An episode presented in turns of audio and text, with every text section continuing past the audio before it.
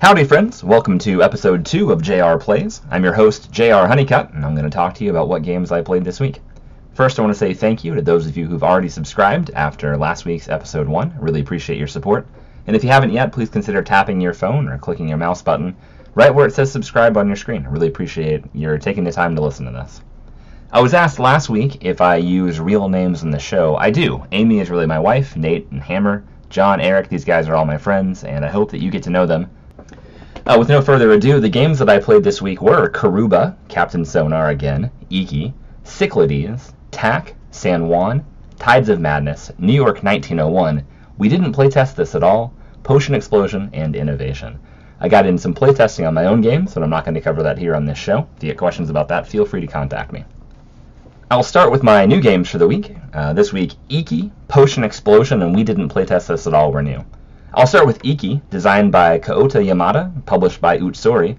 Kickstarted in July 2015, about $80,000 raised and 800 backers. I played this one on Thursday at Collected with John Adkins, with Randy, and with Jason Hammer. Took about two hours for four players, and I ended up winning the game about 97 to 95 to two other scores in the 80s. Uh, fantastic little Euro game really, really impressed with the degree to which players could choose very different pathways and end up with very similar scores.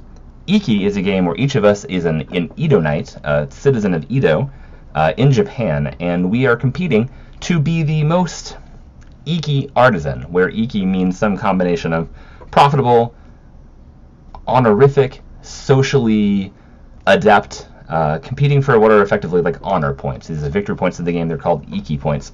And we're doing that by running around and collecting fish and stopping fires, hiring workers, building buildings, and doing all sorts of little things to collect points. Uh, it, it is a straight Euro, so you could theoretically lift the theme entirely out of the game and still play through the mechanisms and everything, but I thought it was very nice. Had a very nice Euro feel, but all of the art and all of the components felt very I guess Japanese is the right word, although I don't know the culture well enough to say this definitely was that. But it, it the art was very nice. It looked like that kind of classical, almost feudal Japanese art. It was very impressive. Uh, it was kind of neat. The coins were in denominations of one and four, which is apparently thematically correct, and I'd never seen that before.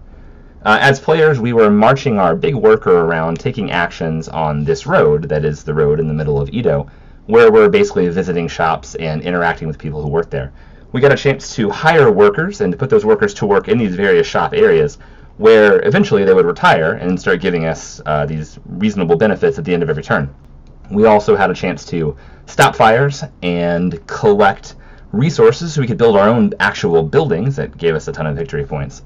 Iki was, as I said, a straight Euro, but it was interesting in that there was a lot of player choice that developed how the board went. It was a worker placement game on a rondel so you could bid each turn for how far you'd like to move, or in, at least in player order, choose how far you got to move on an exclusive track, moving one, two, three, or four spaces around a board that has eight spaces going in a circle. And the player who moved the least far got to go first in turn order, so they would have access to this marketplace where there are new people they could hire to generate wealth or generate points or generate resources. And that was all very interesting. It was also pretty cool to see the combinations of generic actions that the game starts with, combined with where people put their workers, which afforded specific actions, led to a bunch of, I have to imagine, a, a, functionally limitless number of combinations of actions that could be taken in these places, where who I chose to pay money to hire absolutely dictated the options that the other players in the game had, and vice versa. Their choices affected what I could do. And those workers were only there for a little while in the game, maybe 3 of 13 game rounds. Game's played over 13 lunar months. Um, so really, really affected by other people's choices while they play. Definitely really enjoyed it. Um, if I had any complaints at all, it would just be that the fires happen at a predetermined time and they happen with a predetermined vehemence. There will be a certain size of fire at an exact time. And I thought that felt kind of non-thematic. I wanted the fire to be like, oh no, there's a fire, surprise, and some stuff gets burned down. But aside from that, the theme wrapped pretty well into it, given that it is uh, middleweight Euro. If you get a chance to check it out, please do. I'm not sure if it's in distribution yet. I think the pre-order's up on Board Game Geek, but had a fun time with that one. Iki. And thanks to John Adkins for teaching us. Had a great time. Another new game played this week was Potion Explosion, uh, distributed in the United States by Cool Mini or Not. Also played this one with John and Joanna and my wife Amy at Nerd Night, our monthly charity party, just this past Saturday. had a great time with Potion Explosion. If you haven't already seen it, the hook for this game is that you've got a bunch of marbles in four different colors in a rack, if you can imagine almost like a bowling ball return, five of them next to each other, where you drop the marbles and then they come out, and they come out in a random order because there's a little mechanism by which they have to float into these little tracks and then come down, and half of it is covered, so you can only see like the first 10 marbles in the line, and there's some more behind it. And on your turn, you pick one of those marbles up, and it represents ingredients you're going to put into these potions. And if other color marbles smash together as a result of your picking your marble up, you also get those ones. There's been a potion explosion. You get additional ingredients. And then you use those little ingredients to uh, literally put those marbles on top of little potion cards, which are shaped like potions, or if they're upside down, they look like hot air balloons, uh, to finish those potions, which give you points and also special powers. And those special powers have to do with either manipulating how you pull marbles, potion ingredients, out of the rack that has these things, or potentially letting you steal from each other, or manipulating how you get to play them to make more of your own potions. It's a fairly simple game. Uh, the rules are light, easy to understand. We played it in about 45 minutes with four players, maybe a little longer, but it was a party, so it can kind of stretch out. Uh, I won on tiebreaker with John Adkins, 47 points each, and had the weirdest tiebreaker I think I've ever seen. The tiebreaker was each of you gets to pull a marble and see how many ingredients you get as a result of pulling that marble. Well, the problem is, it said that the person who went first in the game, which happened to have been me, I was the first player, got to do it first. So I pulled a marble and I took the best choice of all the ones that were there, which is, you know, many, many different choices. And then John got the second best choice. So it's more or less built for the first player to always win that tiebreaker, unless some random luck means the marbles come out in a way that we couldn't have predicted. And I'm curious as to know why they didn't just say, all right, the person who had the first player marker, who was first in turn order, that person is the winner of the game, because it just as easily could have been that. It was strange to see it happen that way. But aside from that, it was a fantastic experience. Um, I've talked, or at least I've written at length about Splendor being the kind of game that some people think is too simple to be fun, and yet so many people love it. And some people have said of Splendor that it seems like a really interesting mechanism or a really interesting little quasi engine builder that wanted to have a bigger game built around it. And Splendor is really in no way like Potion Explosion, other than that you take resources and you use those resources to build cards. But Splendor doesn't have special powers, and Splendor doesn't have uh, set collection aside from just the fact that you want to get certain ones to, you know, to impress the nobles or whatever. And Potion Explosion does have a lot of that stuff, but I couldn't help but think about it and say to myself, you know, if I was designing Splendor, I probably would have pushed it to be a game like Potion Explosion, where you introduce some additional randomness and you have special powers and you do all these things. And here's the rub I think Splendor is a better game. So as a designer, as a developer, it kind of makes me say, you know, these things that I want so desperately, maybe it's best to not put them in there. I think Potion Explosion is nice. I'm going to buy it just to have those cool components but I'm not sure that I would necessarily want to play it over and over and over again versus Splendor, which I have played 25 or 30 times.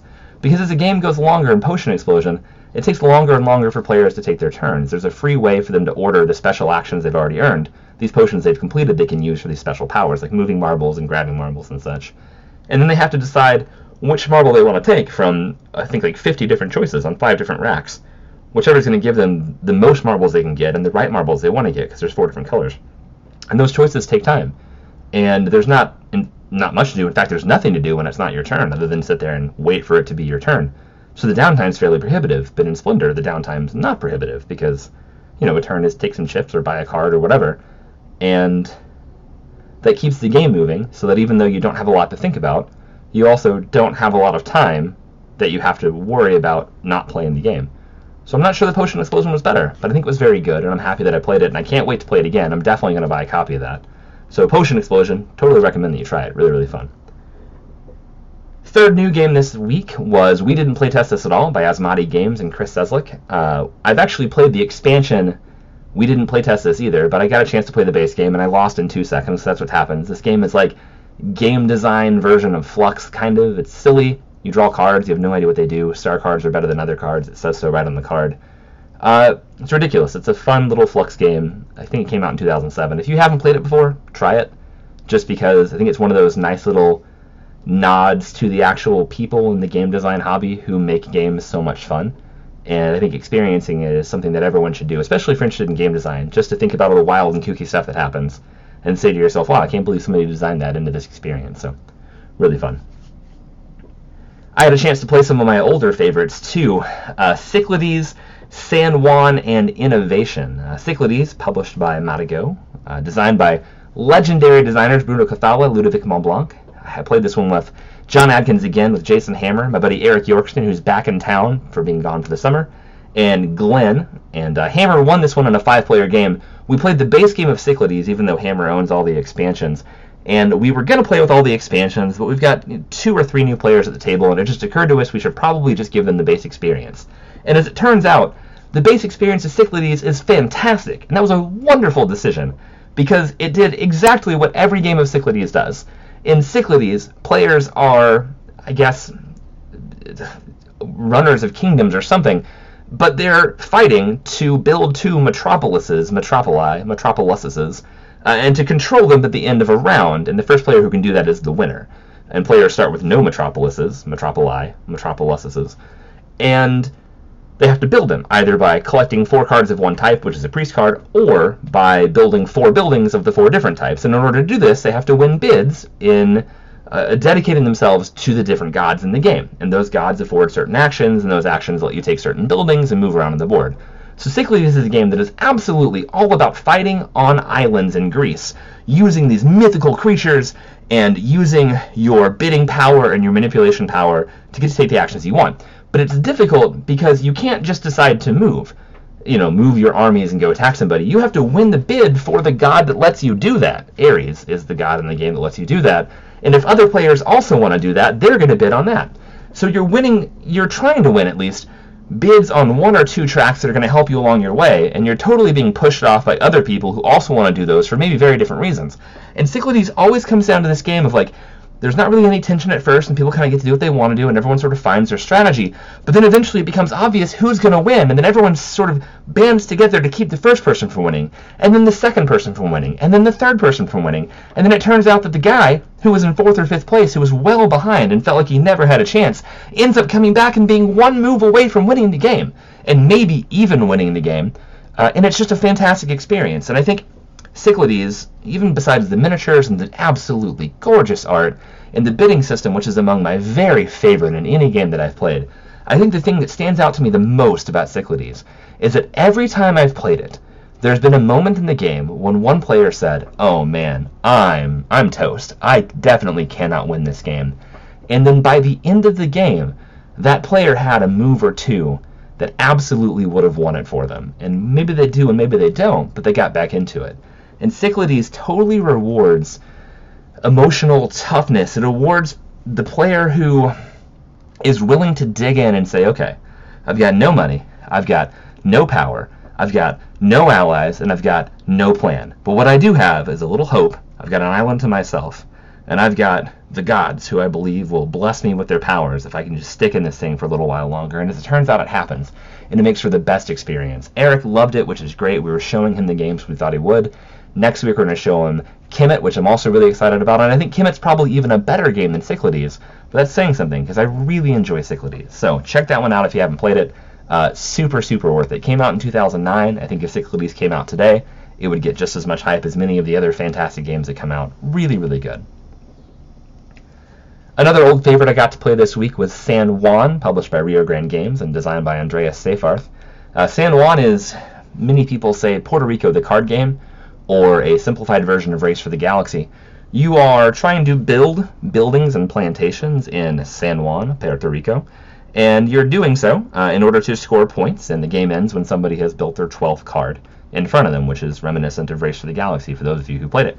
It's an action selection game where on your turn you choose an action, you get to do it with a little bit of a bonus, and then each other player gets a chance to do it too. Exactly like Puerto Rico, right? So you're playing it, and you're using your cards as currency, just like Race to the Galaxy. So whenever you want to build something, you've got to pay for it in cards. So maybe I want to build the office, and it's going to cost me, uh, I think, four cards to build the office. Well, I've got to pay four cards from my hand, unless I was the one to the action for building, in which case I only have to pay three cards from my hand. Unless I also have the quarry, in which case I only have to pay two cards from my hand. In which, unless I also have the library, in which case I to pay one card from my hand. So you can chain these different buildings together and explore these different pathways to victory, and then see who wins by the end of it. Super, super fun. There's an app for San Juan, at least on iOS. If you think that sounds cool at all, I recommend that you try it. You can knock out a game in 10 minutes probably on the app. It's a lot of fun.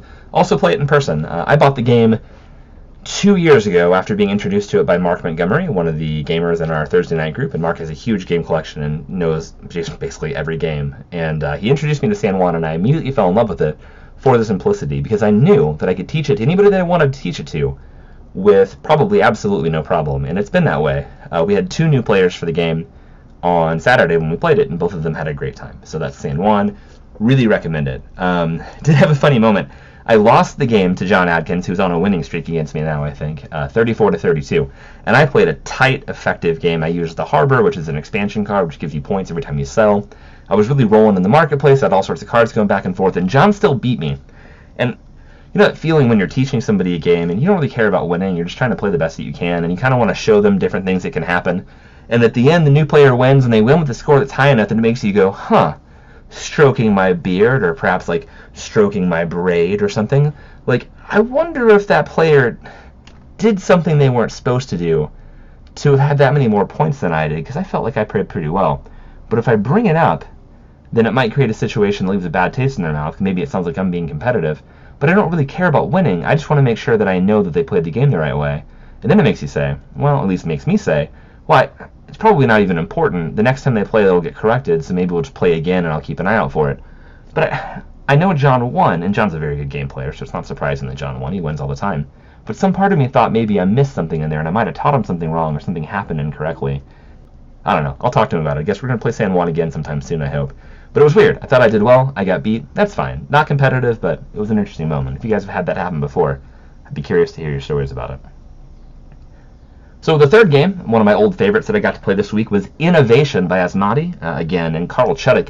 Uh, Carl Chudyk, of course, a brilliant game designer responsible for games like Glory to Rome, again, Innovation, and uh, this one, oh my gosh, what a fantastic game. I think Innovation costs $20. It's something like 120 cards in a box with four little player placards. I don't think you can get more game in a small box uh, than Innovation. I think like San Juan is a fantastic card game in a small box. The Castles of Burgundy, Castles of Burgundy card game is a fantastic game in a small box. But even though those games are fantastic, I think innovation, at least for me, is the standard setter. Uh, maybe Mottainai pops that, but I think innovation is still better. Uh, you've got 10 ages of cards, and players draw these cards, and each one of the cards is unique in one of five different colors, which represent sort of different areas of technology. Each one represents a technology that gives players a unique ability they can activate on their turn, and then in doing so, cause these crazy things to happen. Uh, if you imagine Fluxx, only if Fluxx was a civilization building game where the cards gave you cool actions you could take. That's kind of what's happening. You can totally have a strategy and come into the game thinking about what you want to do.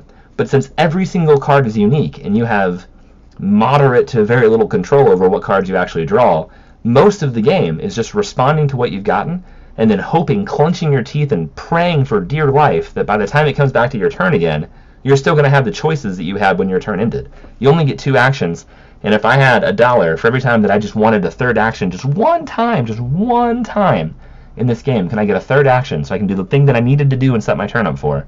Uh, I would have, I don't know, four or five hundred thousand dollars. I'd have so many dollars. Innovation, so much fun, so tense, but in a way that's really relaxing.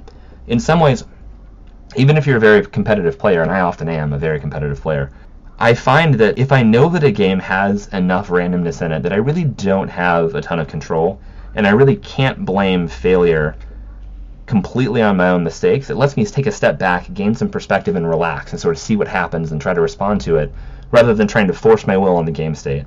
Innovation is definitely that kind of game, and it's so much fun to play. So much so that I care more about getting to do cool stuff in the game and sort of enabling certain things to happen than I do about actually winning. I don't know.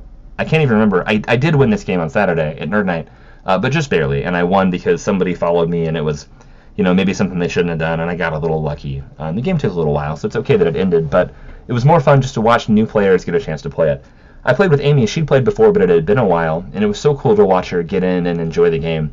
Uh, Amy's a very good game player and a very smart game player, and sometimes can be a little meticulous in the way she chooses her actions. Um, but innovation, I think, is right up her alley.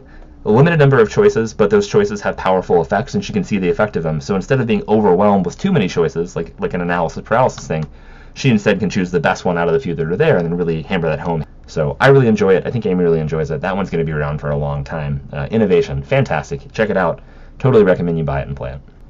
Other games I had a chance to replay this week include Karuba published by Haba, of course, designed by Rudiger Dorn, and it was a Spiel des Jahres nominee this year, uh, eventually losing to Codenames. But Karuba is fantastic. I played it for the first time at BGG Spring back in May. I've since played it about 10 times. I own a copy here at the house. We played it on the show live on Wednesday night on the Nerd Nighters. Uh, me and Ace played it through Tabletop Simulator, and we let the audience members just sort of play at home with they set up a board. In Karuba, players are running teams of adventurers who are exploring through the jungle using tiles to either create new paths or move their adventurers along. Each of the four adventurers in search of a temple that is roughly the same color, that is the same color as the adventure. And as they do that, they'll stop in and pick up uh, gold nuggets and jewels, and eventually they'll find the temple and get victory points for having done so. The game ends when all 36 tiles have been drawn, or uh, when one player has found all four temples. Uh, Karuba is a perfectly reasonable, wonderful little family game. You could even play it as a co-op if you wanted to by setting up one board instead of four. Uh, if you haven't seen it yet, I recommend that you try it. If you've got kids, it's an absolute must-buy from this year. I think when it comes down to it, Karuba is going to be one of my five, my top five games this year, unless something comes out in the next two months that I'm unaware of. It's just so much fun, and I was so surprised by how much fun I had playing it a second, and a third, and a fourth, and a fifth time. So check out Karuba. Another game at Nerd Night I got to play was New York 1901 uh, by Blue Orange, uh, designed by Shanae LaSalle. I hope I got that name right with art from the legendary Vincent Dutrait. Get to play this with Ace, which is one of the first times I've played a game in person with Ace since Gen Con. Also with Heather and Ed Larson. Heather was one of the original co-hosts of me and Ace's show. It's been a long time since I'd seen her in person, her and her husband Ed, but it was so wonderful to get to play a game with them. They had New York 1901, so I taught them their copy. Uh, we played. It was a normal game of New York 1901. For those of you who haven't played it, each of you is a leading an architectural firm in New York City at the turn of the century, trying to build these wonderful architectural buildings um, bronze buildings, silver buildings, gold buildings, each of which get taller and taller, each of which replace the ones before. On your turn, you're taking a card that gives you access to a certain plot of land around New York City, in I think in, in Manhattan, in the downtown area, and then you can eventually build skyscrapers there, building larger and larger skyscrapers, getting as many points as you can, competing to have the most buildings on certain intersections and on certain streets, and even going after little special bonus points. Um, it's the third time, second or third time that I played it. I got it at Gen Con last year it's an interesting game. It has that three-step action system that games like Ticket to Ride do, where on your turn you can do this or do this or do this, and it's usually this this sort of balanced pace of like I'm going to get some cards, I'm going to spend some cards. But in New York 1901, you never actually spend cards. You get a card, you put down a worker, and maybe you don't necessarily build something right away. And later, you do build something, or maybe even you build two somethings if you have a special action card that lets you do that, which you start with a couple of them. Or maybe you skip your turn and instead of drawing a card and claiming new land, you demolish some of your buildings and build a bigger building on top of it. The actions are super simple. And I'm not sure why, but every time that I've played New York 1901, I've struggled to to grok to understand exactly what the actions are until halfway through the game. Even though the actions are incredibly simple, this is absolutely a gateway game. And there's just something about the combination of demolishing buildings and adding buildings that always gives me just a little bit of trouble. The way that I process game information. So not sure why, but that happens. But we played it, had a great time. Uh, great to see Heather and Ed. I really enjoyed that one. I got a chance to play Tides of Madness again at Nerd Night with uh, Matt Balls. This is Jason Hammer's brother, Matt Hammer. Matt Balls is short for Spaghetti and Matt Balls, so uh, new character for you. He's a wonderful guy. Love playing games with Matt. He is a fantastic gamer. He's so patient. He loves all the same games that I do. So I love it anytime I get a chance to play games with him. At Nerd Night, we played a couple games of Tides of Madness, which is the not an expansion, it's like a new version of Tides of Time, which came out last year at Gen Con. It's a two-player drafting game where each of you is sort of leading a civilization through time. I'm not sure what the theme is here, but Cthulhu is like driving you mad while you do it. So you get five cards and you draft five cards back and forth. So you each have five cards. Each of the cards has one of the five suits on it. Um, and at the end of the round, they each have scoring criteria, and you get points for what you score. And you keep one permanently, ditch one, get two more cards. So you have a new hand of five cards. You do this three times. You have seven cards in front of you. I'm sorry, eight cards in front of you at the end of the game. No, seven is correct. Seven cards in front of you at the end of the game. You get a total score for your three rounds of play. One of you wins. Well, that's Tides of Time, and Tides of Madness adds something pretty interesting in that you have Madness tokens, and some cards that you draft give you Madness tokens at the end of your turn. And if at the end of any game turn you have nine Madness tokens, you automatically lose. I really enjoyed Tides of Time. I played it a dozen times, maybe more, but it sort of lacked in an additional level of depth that made you ever choose not to do a thing that was obviously best for you. And if you guys have ever played drafting games, or I mean, ever played Magic the Gathering, you know that sometimes you've got to make choices between two things that aren't great, and that it's those choices that really define how well you do, not your ability to just take the best card that you see all the time, because usually there's not a best card. Well, in Tides of Time, there was oftentimes just a best card, and that made it a little uninteresting. Well, Tides of Madness brings in this second axis of player choice, because oftentimes the card that really is best for you is going to lead you to go mad and lose the game. So you've got to take a little bit of a different track on how you want to get your victory. Uh, and I love that. I love that about the game. It's a $12 game, I think, maybe a $15 game. If you're into two player games, you should absolutely check it out. I do think it's better than Tides of Time, and I really liked Tides of Time. So it's uh, designed by Kristian Kurla, hope I got the name right, published by Portal Games, Ignacy Trzewiczek. Uh, check it out. Fantastic, fantastic little game. And of course, thanks to Matt Balch for letting me play. Matt and I also had a chance to play Tak, the abstract game designed by James Ernest from the world of The Name of the Wind, uh, a book series written by Patrick Rothfuss. Uh, Tak is a wonderful, wonderful game that I absolutely adore. I had a chance to play it with James Ernest at Origins earlier this year. We played like 30 games. James beat me in like 35 of those 30 games. But I had a great time just learning from someone who was great at the game how to play it. And I've been trying to teach my friends sort of slowly as we do it. I mentioned to Matt that I had it at Nerd Night, and he was really excited because he saw the Kickstarter and wanted to back it. So we got it out and played four games, and the same thing that always happens happened. I put it on the table, I explain the rules, and I can only teach this game by showing people what is a legal move and what is not a legal move, because for whatever reason I struggle to use words to teach how to play, despite the fact that the rules are fairly simple. Either put a piece down or move some pieces, and there are a couple rules about how those things happen, and that's it. But we played Tak, played four games. Matt loved it. I loved it. Beautiful, beautiful experience. Really fun. One thing that I learned from James Ernest in playing Tak, we played seriously like 30 games.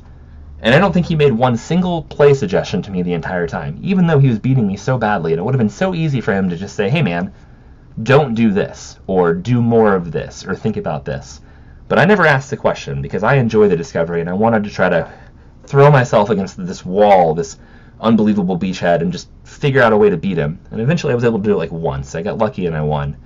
But it felt so good just to see my play get better and better and to see our games go longer and longer and to see James go from sort of just like idly putting pieces down and winning to actually having to struggle a little bit to actually really being engaged in the game. And that was beautiful. And each time that I've taught Tak, I've tried to give players the same experience rather than give them any strategy at all, which is tough for me because I love to sort of puppet master, quote unquote puppet master, and show players how to play. Instead, I just let them play. And if they have questions, I answer them. But I let them discover it for themselves. And it's such a wonderful thing to do. And it's beautiful because, at least the way that A Wise Man's Fear, Book 2 in the Kingkiller Chronicles, the series this comes from, uh, the main character, learns how to play the game in much the same way. And James designed a game that delivers the same experience that the main character in the book had playing this game. And it's one of my favorite books, so what a beautiful thing, and I'm glad that I got to play this with Matt. The last game I'm going to discuss here is Captain Sonar. I had a chance to play it again on Thursday night at Collected, and boy, howdy, let me tell you. Last week on episode one, I played Captain Sonar, and we played the turn-based version, and we played a, basically a two-on-three game of the turn-based version. I, enjoyed it. It was, you know, your normal sort of run-in-the-mill hidden movement game like Fury of Dracula, Letters from Whitechapel, Spectre Ops, etc. This time we played it real time, and gosh, I was terrible as a captain at the real time game. It was four on three. I had three players, so I was taking the role of the captain, deciding where we're going to move and also of the first mate, deciding how we would load up our torpedoes or our drones or our sonar, etc. And I did a pretty bad job of it. We had a first time player for our first mate, whose job it was to listen to and track the other team's movement, and also a first time player for our engineer, whose job it was to mark our damage and make sure those things happened accordingly. And boy, we lost. And we lost because I was a bad captain. And as it turns out, guys, I am so bad at co op games. Because I'm an alpha gamer, and I hate playing with alpha gamers. So I either do one of two things. I either alpha game and I create a bad experience, and I can recognize that bad experience while it's happening, and it makes me feel bad. Or I don't engage in the game, and I don't have a good time. This time I went more towards the former, and I could recognize immediately that it was just a structural failure, and that it wasn't going to be a good time for anyone, and I backed out of it as quickly as I could after our team lost. And I was surprised, I think, because I expected it to be more of a good time than it was, but for me, I couldn't do it. Uh, I had some of the same issues I had with Space Cadet Dice Duels when I played it, which is a great game by Geoff and Sydney Engelstein. But when I played it, there's just so much chaos going on, and I have such an emotional need to control that and to make sure I know exactly what's happening and make perfect choices with perfect information that it really hampers my ability to do, I think, what a submarine captain actually would have to do in real life, which is use imperfect information to just make the best choice available and do what they could on the fly. And that's why I'm not a submarine captain and probably will never be a starship captain either. Although I do like Artemis, and we do better in that, so I'm not sure what's going on there, but yeah. Uh, if you enjoy that kind of nonsense or that kind of madness, you definitely should try Captain Sonar, and I encourage everyone to play it. It is a very good game, and certainly I think one of the best games that came out of Gen Con this year. Thanks everyone for listening. This has been episode 2 of JR Plays. We will see you guys next week, hopefully with another big week of gaming. Bye guys.